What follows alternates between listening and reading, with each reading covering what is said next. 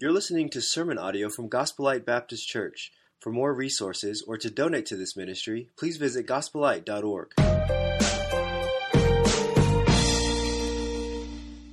I'm looking forward to introducing a new sermon series. I'm going to do it more formally in about seven minutes in the message. But could I talk to you for a moment about what I'm going to call the series of messages that will help us to understand the core value that we're going to discuss in April, and that is this dinners with Jesus. We're going to be discussing this concept of Jesus who, who, who, who found it important to sit down and have a meal with people. And, and there's something about uh, the, the, the Gospels, especially the Gospel of Luke, that give us so many different accounts of, of this idea that Jesus came to, to eat and to drink. And so I want to introduce that to you this morning with this title Guess Who's Coming to Dinner? And I want to dive into the text. This is an introductory message.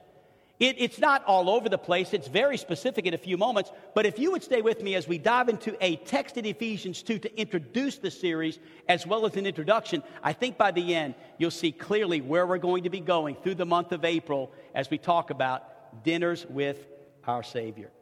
You know, beginning in 1961, the East Germans began construction on what was called the Berlin Wall. This wall was a wall that was built to keep people from fleeing from East Germany to West Germany.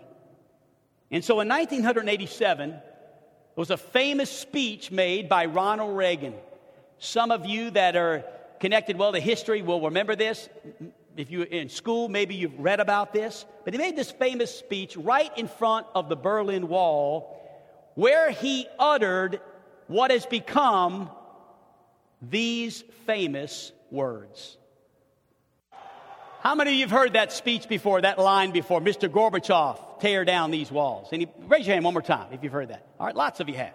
If you seek peace, our text in just a moment has a lot to say about seeking peace and tearing down walls. A little over two years later, on November the 9th, 1989, the fall of the Berlin Wall began. And by October 1990, not only was the demolition of the wall completely finished, but the two Germanys that had been separated had now become one nation. It's human nature to build walls. The most famous wall in the world is called the Great Wall of China. Kevin and Paul O'Connor were missionaries to China. I'm sure uh, you took many groups to see that some portion of that Great Wall. I've got a few pictures on the screen. It's, it was the longest feat of human engineering with a total length of 13,170 miles, the distance of half the length of the equator, a wall built to keep out intruders. The average length of the wall was 20 to 23 feet. The highest point of the wall was 46 feet. The wall was 2,700 years old, and parts of the wall now obviously do not exist. One million laborers labor to build that wall, and over 50 million visitors come every year to look at that wall. And even when we build walls, sometimes we build them for our good. Houses, we build interior walls, exterior walls, right? We build walls sometimes around our houses called gates or fences. And when we build walls, we build them for several kinds of reasons. But there's one thing that all walls have in common, and that is they cause separation. Sometimes that separation is a good thing. Sometimes there's positive reasons to build a wall, but other times it's harmful. In the cases where building a wall is harmful, those walls need to be torn down. This morning, I bring to you a text that shouts Jesus came to tear down walls.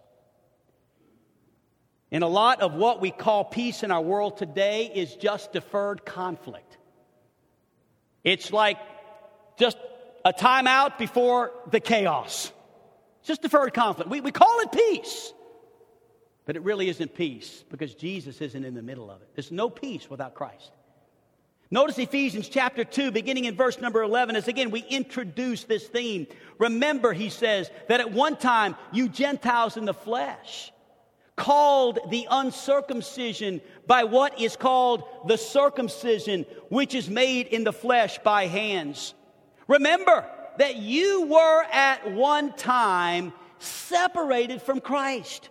You were alienated from the commonwealth of Israel. You were strangers of the covenant of promise having no hope, without God in this world. But now, you were that, but now you're in Christ. You were once far off, but you've been brought near by the blood of Christ. For he himself is our peace, who has made us both one and has, here it is, church, listen, broken down the wall of hostility. As Paul was speaking here to the church at Ephesus, they would have understood that dividing wall to be the wall that would have divided the Gentiles, the wall of partition in the Gentile court, a wall that was built that would keep the Gentiles out of the temple. But Jesus came to tear down those walls. He himself is our peace. We see in this text there's four truths laid out beautifully by God in the passage about peace. First of all, it's that Jesus isn't a peace keeper, he is a peacemaker. Jesus is in the business of manufacturing peace, of building peace, of making, of, of, of making peace. He is our peace. Notice, secondly, that not only is Jesus a peacemaker, but he's also peace, period. I mean, he is peace. He's the source of all peace. Notice, for he himself is our peace. Peace can only happen with Jesus. Other than that, it's just delayed chaos. It's just delayed devastation. It's just something we're talking about. Without Christ, there is no peace. Any effort we make to try to make peace with someone without Jesus Christ being the center of it, it's going to fail. He is peace. Think with me for just a moment. In the text, He made peace. Look at the next text in verse 15. By abolishing the law of commandments expressed in ordinances, that he might create in himself one new man in place of the two, so making peace. Manufacturing peace, creating peace, if you will, inventing peace, that he might reconcile us both to God in one body. And here's how he does it through the cross, killing the hostility. How did Christ do that? What was the process he went through? The process that we must understand is, the, is this that Jesus manufactured peace at the cross. At the cross, at the cross, where I first saw the light and the burden of my heart rolled away. It was there by grace I received my sight. And now I have peace. I'm happy all the day. It all began at the cross. And notice also in the text, he preached peace. Look at Ephesians chapter 2, verse 17 and verse 18. He came and preached the peace to you who were far off and peace to those who were near. For through him we have both access in one spirit to the Father. I, I love this. This is a wonderful text. He preached peace to those who were far away, he preached peace to those who were near. I love the fact that everybody stands on even ground when it comes to access to God. That's because he tore down the walls. He tore down the walls that, that, that, that, held us back from a vertical relationship with Jesus Christ, but He also broke down the walls that divide us horizontally in our personal relationships. That's what Jesus came to do tear down walls that divide us. Notice also that He's building His church as we conclude this text and start the message. Look, if you will, in verse number 19, it says, So then you are no longer strangers and aliens. You are fellow citizens with the saints. The first thought I have for you there is just this that there's some things that God has done in our lives through the church. And we see here, first of all, that we have power as a fellow citizen. We are fellow citizens with the saints. We're no longer strailing, uh, uh, uh, aliens. We have power because of God's kingdom in our lives. This is an amazing thing because, church, you and I, we talk about starting this campus church or extending our church to Lake Hamilton. That's a powerful thing. There's going to be so much more done for God's kingdom because the church is advancing. We have power in that. We are fellow citizens together. Secondly, notice I have a place in the household of God. We're members of God's household. Verse 19, fellow citizens with the saints and members of God's household. We're part of the family of God. I'm so glad I'm a part of the family of God. That song, I've been washed in the fountain, I've been cleansed by the blood. I'm joint heirs with Jesus as I travel this side. The church has met my needs for relationships. I'm grateful for the relationships I have in this church. Even this week, just sitting down at lunch with different people in this church. Tuesday, I went out with John Williams, one of our church members, and just sat and talked and fellowshipped. And I, I, I, was the relationship needs that I have are met oftentimes because of the lighthouse groups that I'm in, because of the fellowship that I have, the relationships in this building. We're no longer strangers. We're brought together. We're one because we're fellow citizens. We're in the household of faith. And then I have purpose in the building. Notice in verse 20, we're built on the foundation of the apostles and prophets. Christ Jesus himself being the cornerstone, in whom the whole structure is joined together. It grows into a holy temple. In him, you, me, also are being built together. The church is like a building. I'm part of God's eternal purposes. I have significance because of what Jesus Christ did when he tore down the walls. He gave me purpose. So, why did God break down the walls and bring people together? Here it is. And here's the core value because people matter more than projects. God broke down the walls because people matter more. We've been learning and applying the core values of our church.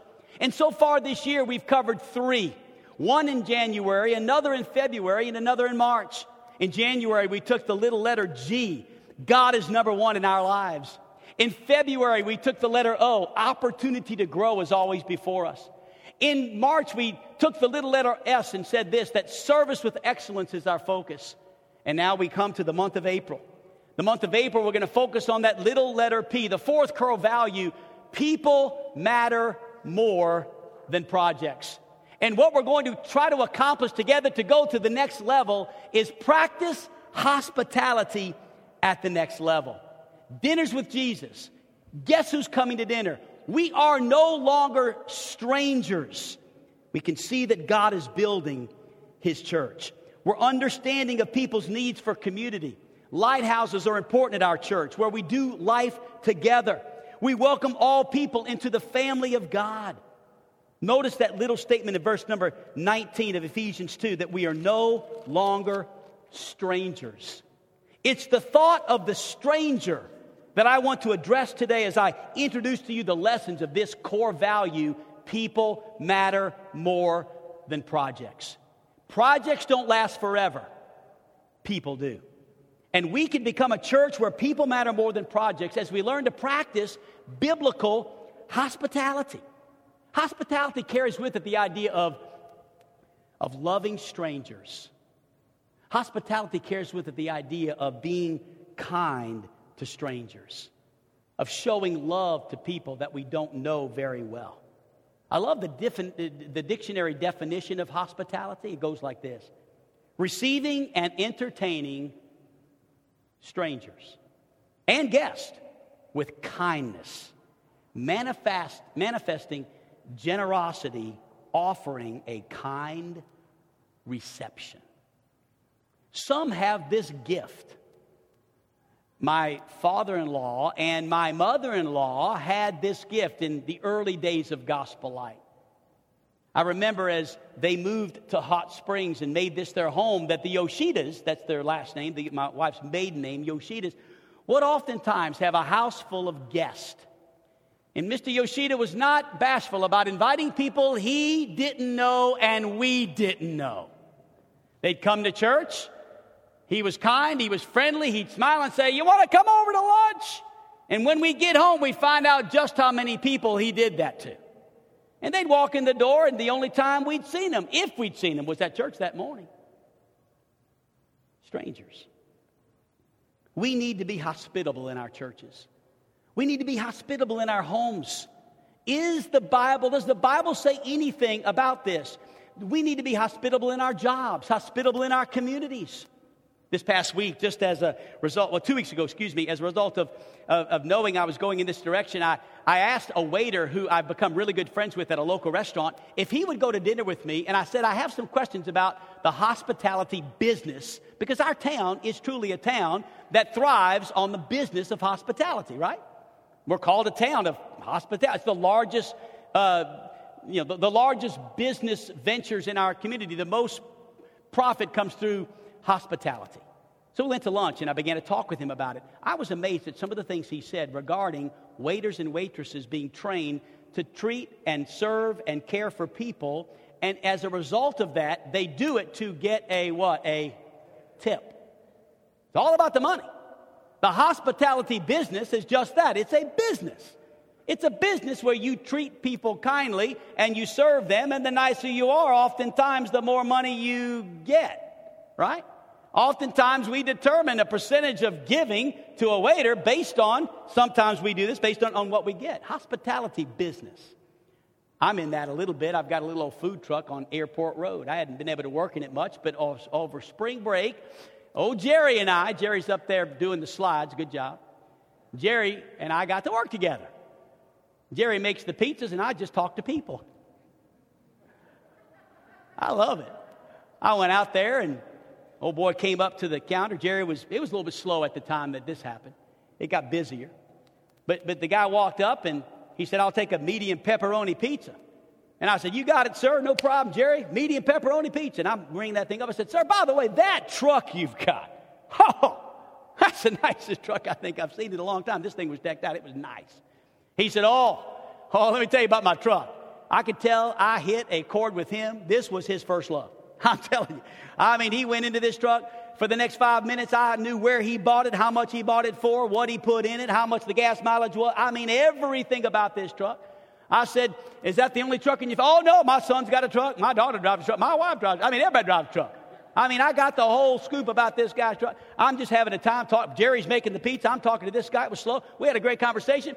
I said, Hey, your pizza's ready. I said, I got Jerry, give me that pizza. I give him that medium pizza, $15. He puts a $20 tip in that little box.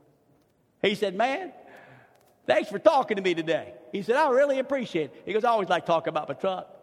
Jerry's eyes about came out of his head.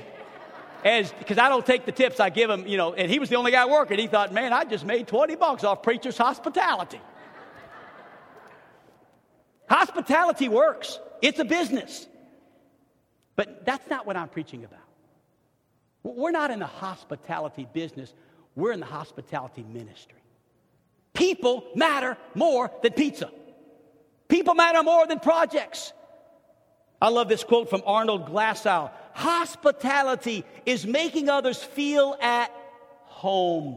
Some folks make you feel at home, and others make you wish you were.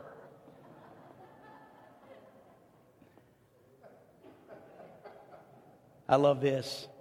People go to the church that is dearest to them, not to the church that is nearest to them. Biblical hospitality is focused on a love for strangers. A love for strangers. Th- that's what you and I once were.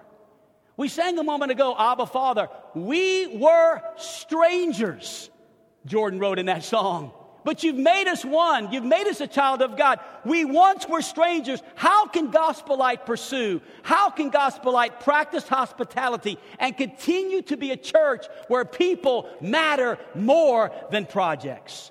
I'm going to give you three ways and we'll be done. Number one, first of all, open our hearts to others willingly. Church, let, let's just get back to this. Open our hearts to others willingly. Listen to what the Bible says in Romans chapter 12 in verse number 3. It's very simple, but it says this Contribute to the needs of the saints and seek to show hospitality. What I love about that little text there is this that in the King James it says that we are to be given to hospitality. That word given is a word that we use oftentimes in our English language. Sometimes in slang, we'll, we'll hear something and we'll say, What? That's a given. Oh, that's a given. LeBron's going to score 30, right, Darian? That's a given. Yeah, LeBron fans. It's a given. It's like, of course it's going to happen. Kind of like, duh, it's a given. We are to be given hospitality. Duh, Gospel Light's got a friendly church. Of course, they're a church. They're Christians. They're followers of Christ. They've been made fellow citizens. They're a member of the household of God. They're no longer strangers. Hey, the happiest, friendliest place on earth is Gospel Light. Duh, right? Where do we given to that? We're to show hospitality. In other words, what Scripture is teaching us here is it should be natural for the child of God to be hospitable. We're to be given to it. We're to show it. This is what God's people do. I like what Eugene Peterson says in his paraphrase translation called The Message. He says, We are to be inventive in hospitality. Find creative ways to welcome people, invite people, make people feel at home. The idea is this it should be a natural part of the Christian life to be hospitable. It should be active, it should be ongoing. Our hospitality should not be limited to Christmas time, to special events, to special services, to birthdays. It is a practice, it's an attitude that we should have all the time. We are to love strangers. That means opening our hearts to them. And an Old Testament passage I found interesting, and again, we, we never have time enough to develop all of this, and there's always more information than we have to, time to give out, but I want you to notice just the wording here. It says in verse 33 that when a stranger sojourns, joins with you in your land, you shall not do him wrong. You shall treat the stranger who sojourns with you as the native among you, and you shall love him as yourself, for you were strangers in the land of Egypt. Hospitality is allowing God to break through the prejudices. Hospitality is allowing God to break through the narrowness of our own fears. It's opening our hearts to others. It's extending ourselves beyond that which is normally accepted. It is going the extra mile. It is reaching out to others and welcoming them into your heart and oftentimes into your homes. Jesus would do this all the time. Jesus broke all the rules of hospitality of his day. I mean, listen, there were rules that you could eat this and you couldn't eat this. You could eat this place, but you couldn't eat at this place. You could eat with this person, but you better not eat with that person. Jesus broke all of those rules. The Pharisees, they would only eat with privileged people of honor. But Jesus, he ate with sinners, he ate with publicans. Jesus would eat uh, on the Sabbath day, he would eat at places that they said he shouldn't eat.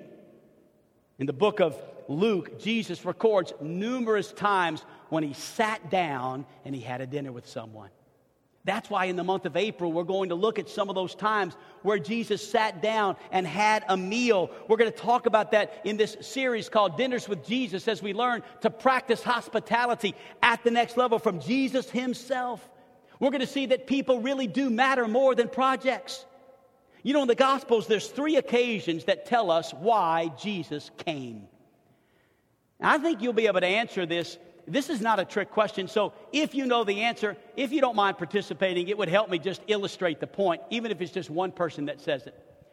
I think the most familiar passage where we see Jesus coming for a specific reason is Luke chapter 19, verse 10, where it says, Jesus came to.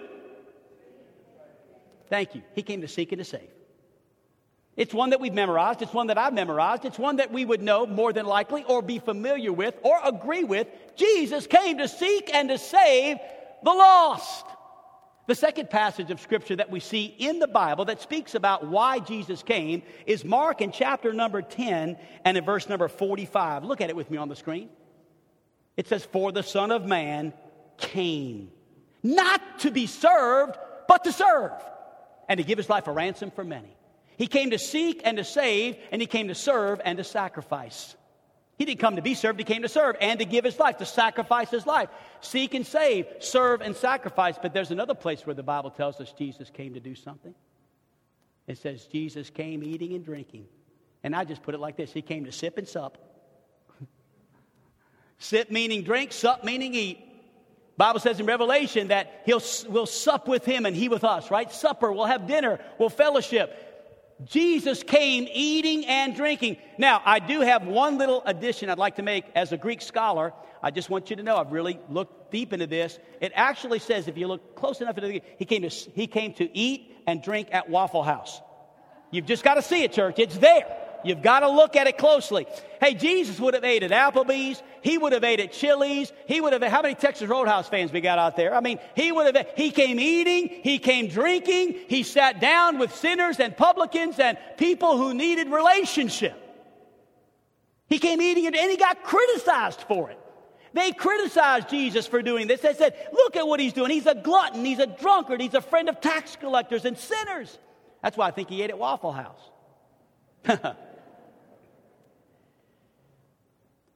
Listen to Jesus talk about hospitality. In Luke chapter 14, he said also to the man who invited him, When you give a dinner or a banquet, do not invite your friends or your brothers don't invite your relatives or rich neighbors, lest they also invite you in return and you be repaid. In other words, you invite someone to come over your house, and then what? They feel like, well, because he invited me, I got to invite them, and it's just this big social club. It's really not about the fellowship, it's just about social standing. He says, when you give a feast, when you make a meal, invite the poor, the crippled, the lame, the blind, and you will be blessed because they cannot repay you, for you will be repaid at the resurrection of the just. Oh, listen to me, church. Jesus oftentimes spoke about being hospitable to people, caring for people, loving people, especially the stranger. We should practice hospitality willingly because it transforms strangers into friends.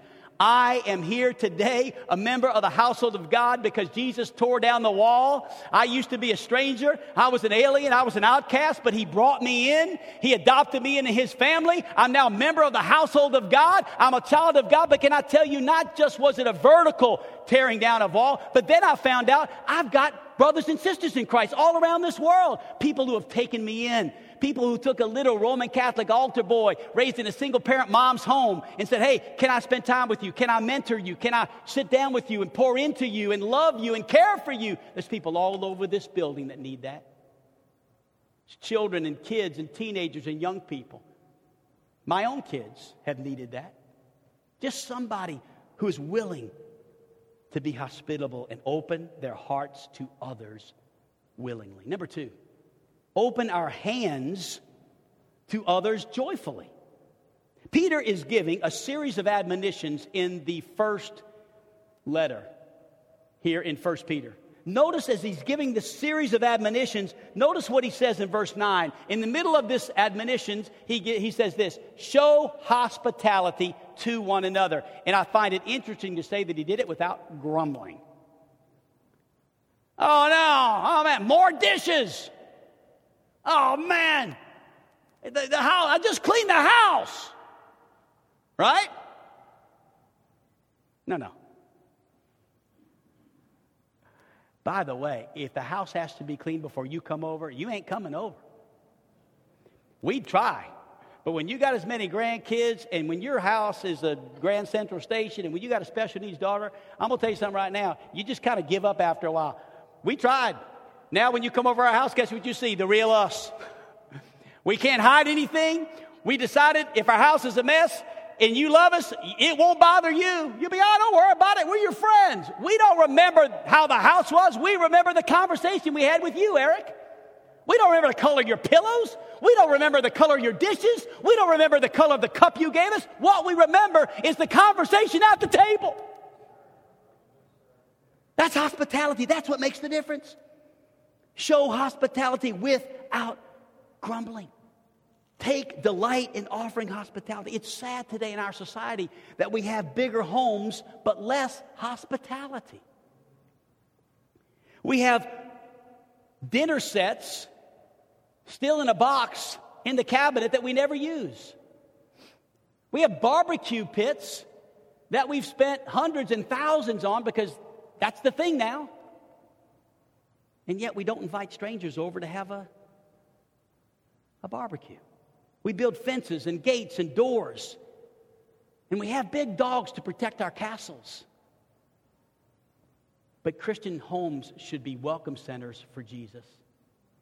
That's what they should be.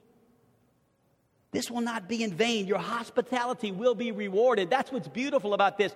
Matthew 25, look at this. Then the king will say to those on his right, in the midst of the parable here, I'm taking as much scripture as I can in a short period of time just to feed you a little bit here. But it says, Come, you are blessed my, by my Father, inherit the kingdom prepared for you from the foundation of the world. For I was hungry and you gave me food. I was thirsty and you gave me drink.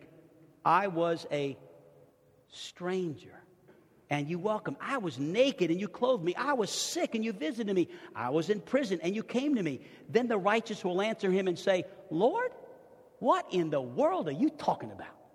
When did we see you as a stranger?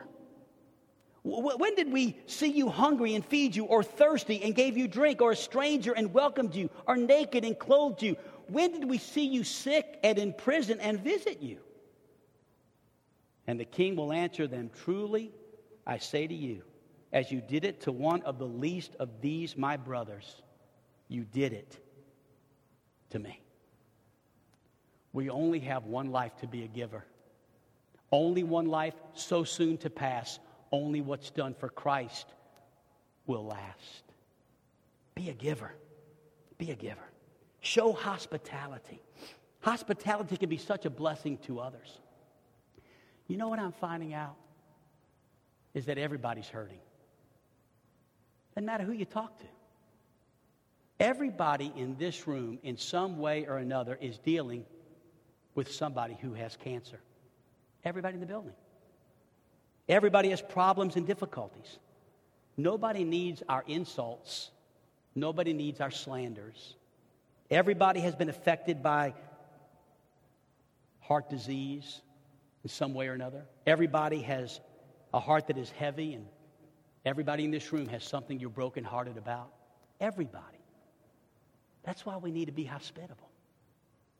This past Friday, the storms came through Hot Springs, and they were pretty vicious, not nearly as vicious as what happened in Wynne and what happened in Little Rock. It seems like it was nothing compared to that. But I would say that every school had all their kids in a storm shelter. We did. Every parent was concerned. It was intense. When the storms passed over, I had been given a responsibility to go to T Mobile to get some internet for the Lake Hamilton campus. So I drove to T Mobile on Albert Pike and I walked in the door and I read what Mr. Sawyer told me I needed to get for the campus, and I said, Hey, I'm here to get this. And she said, Oh, I've got that. And I said, Great. I don't know what it is, but I'll take it. And so she went back to the back and she brought out this box of internet service and she said, This is what you need. And I said, Thank you. She goes, It'll just take me five minutes. You're going to have to sign a couple of pieces of paper, give me your credit card, and it'll all be taken care of. And I said, All right, great. That's great. Uh, five minutes. Man, wow, that's amazing. So she got everything ready and and she tried to get the SKU. She got her little hand thing, and she, and she goes, Oh, man, I don't know. It's not showing up on my computer. Something's wrong. Let me go get another one. She got another one. Five minutes turned into 10 minutes. And that one did work. 10 minutes into 15, 15 into 20. And she had gotten the sixth spot. She goes, I don't know what's going on. She said, I, am going to go get my manager. She went in the back, got our manager. Her manager came out. They tried to figure it out. They thought maybe it was the storm. Maybe there was a glitch in the. They didn't know.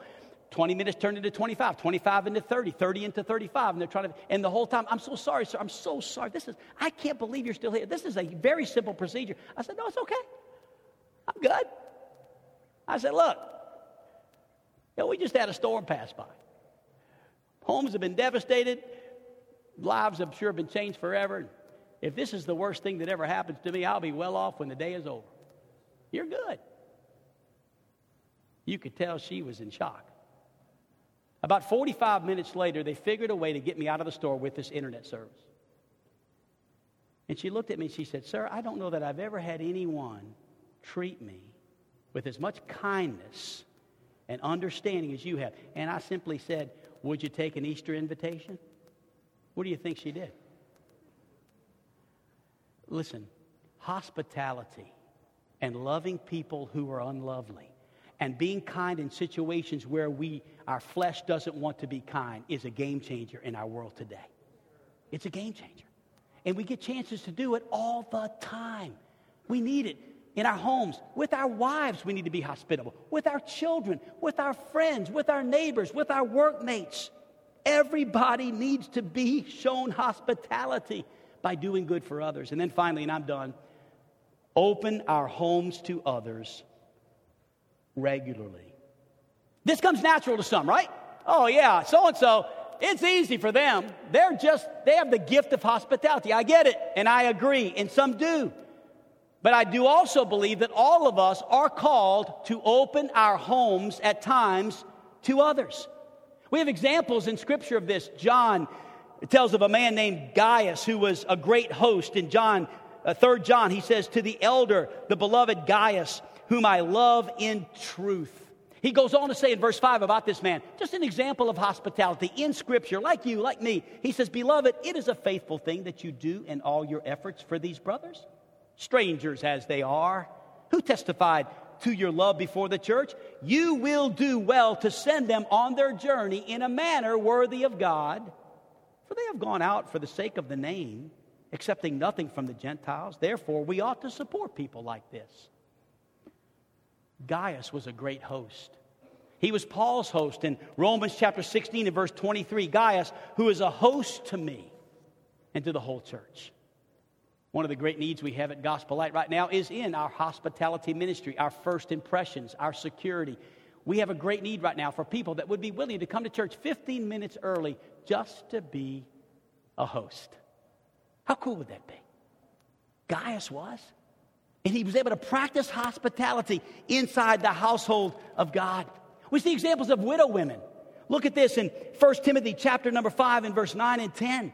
It speaks about widows would be enrolled if they are 60 years of age, having been the wife of a husband, a reputation for good works, brought up children, has shown hospitality. Here's an opportunity for widows and widowers to look at a lady in Scripture who was willing to show hospitality by refreshing others in her home. Hospitality is not just entertaining. I fear that one reason why we reject being hospitable people is because we look at it as entertainment. It's really not. I read this in a book and I took a clip and I want to read it to you. Entertaining says, I want to impress you with my home. Entertaining says, I want to impress you with my clever decorating, my cooking. But hospitality says, this home is a gift from Jesus and I use it as he desires. Entertaining puts things before people. As soon as I get this house finished, as soon as the living room is decorated, as soon as my house is clean, then I'll start inviting people over. Hospitality puts people first. No furniture, we'll eat on the floor. The decorations may never get done. Come anyway. The house is the best, but you're my friends. I remember when we had that we had that, whole, that, that uh, pipe bust in our ceiling. That was the worst thing ever, man. It ruined the whole living room. We had to rip up all the wood, and our house had a gaping hole for 60 days. And I told, I said, honey, either we stop ministering or we just keep on going. She goes, but we have no flooring. I said, who cares? I know you don't love me because of my house. I live on 3rd Street. You think I'm trying to impress you? You've been in my house lately. You've seen my Lord, my, my bushes, they're dying. I wish I had more time for my yard. But people are more important to me than projects.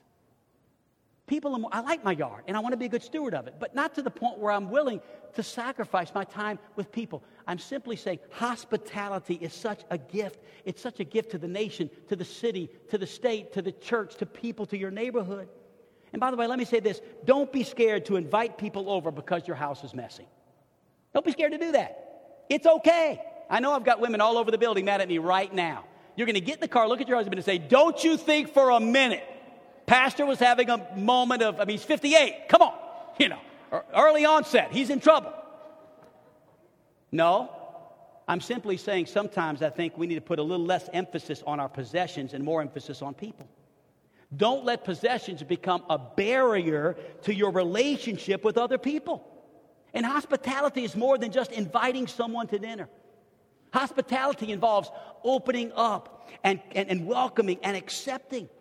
Hospitality is providing a place like a lighthouse, like a lighthouse, a small group, where people can come and share life together and grow in maturity with Jesus. And here's the greatest motivation the greatest motivation. I hope I've given you some motivation this morning. You know, sometimes that's what preaching is it's, it's motivation. Sometimes I get called a motivation speaker, you know, and, and, and that's fine. I do want to inspire you and motivate you, but sometimes I think we need to get our motivation right. Right? Can I give you the greatest motivation I have found for hospitality? It's in the greatest example we have of it Jesus Christ. In Ephesians chapter 2, verse 12, he says, Remember that you were at that time separated from Christ, alienated from the commonwealth of Israel, and strangers to the covenants of promise, having no hope. This is us, church, this is us before we met Christ, having no hope without God. But, but now in Christ Jesus. Here's the motivation. You who were once far off, you have been brought near by the blood of Christ. So then, you are no longer slaves, no longer aliens. You are fellow citizens with the saints, members of the household of God paradoxically, it was if Jesus was holding his hands out as the most inhospitable act was done in, in mankind. Man took his hands, nailed them to a cross. How inhospitable is that? Here's Jesus coming to, to save them, and they crucify him. But at the same time, his hands are nailed to that cross. It was as if his hands, his arms were also stretched out welcoming us into his family, saying, I forgive you. You're forgiven. You can become a member of the household. The most inhospitable act became the most hospitable gesture because Jesus Christ on that cross did the most hospitable thing that could ever be done for you and for me shed his blood so we could become a part of the family of God. Wow. That's motivation. That's motivation. May you and I today follow the example of Christ and be willing to sacrifice our homes, sacrifice our time. May, and I want to challenge you today, church. It's the last thing on your notes. Would you, would, would you maybe this month begin to pray about who you can invite into your home that you don't know, a stranger, or someone who you barely know in the church? Have them over for dinner be hospitable. And, and, and just have a time of fellowship. Maybe, honey, I'll come home and say, Guess who's coming to dinner? Who? I'm not really sure, but we're about to find out. Guess who's coming to dinner? Every head bowed and every eye closed, and with our heads bowed and eyes closed as we conclude the message, I'm just going to ask you to consider these thoughts this morning about practicing biblical hospitality. Isn't it amazing how often it's mentioned in Scripture? Until I began to study this, I don't think I realized the magnitude of the emphasis of Jesus who came to eat and to drink. He came to tear down the walls of hostility and to bring people together that we might be no longer strangers but fellow citizens and members of the household of God.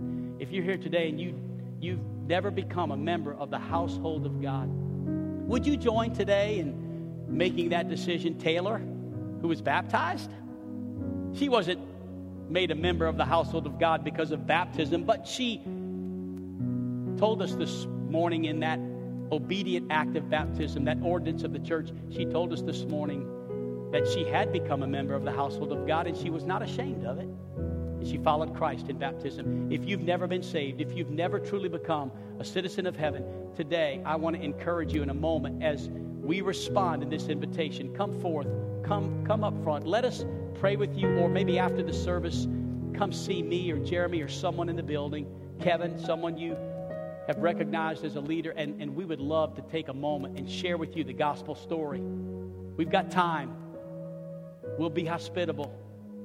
We want you to know the greatest news ever known. And if you're here today and you have received Christ, you are a member of God's household, would you today join me in praying about what next steps God would have you to take to become a hospitable person in our church, in your family, in the community, at your job? Let's make a difference. Guess who's coming to dinner? Father, I love you. I thank you so much for the opportunity to speak this morning. I never take it for granted. I really so desperately want to help somebody here today through your word, by your spirit. So I pray that you would take everything that's been said and sung and done, and may you receive all the honor and the glory. Move now as we respond in this song. May the Lamb of God be lifted high, and may we respond in thanksgiving and gratitude for what he's done. I pray these things in Jesus' name. Amen. Let's stand together, shall we?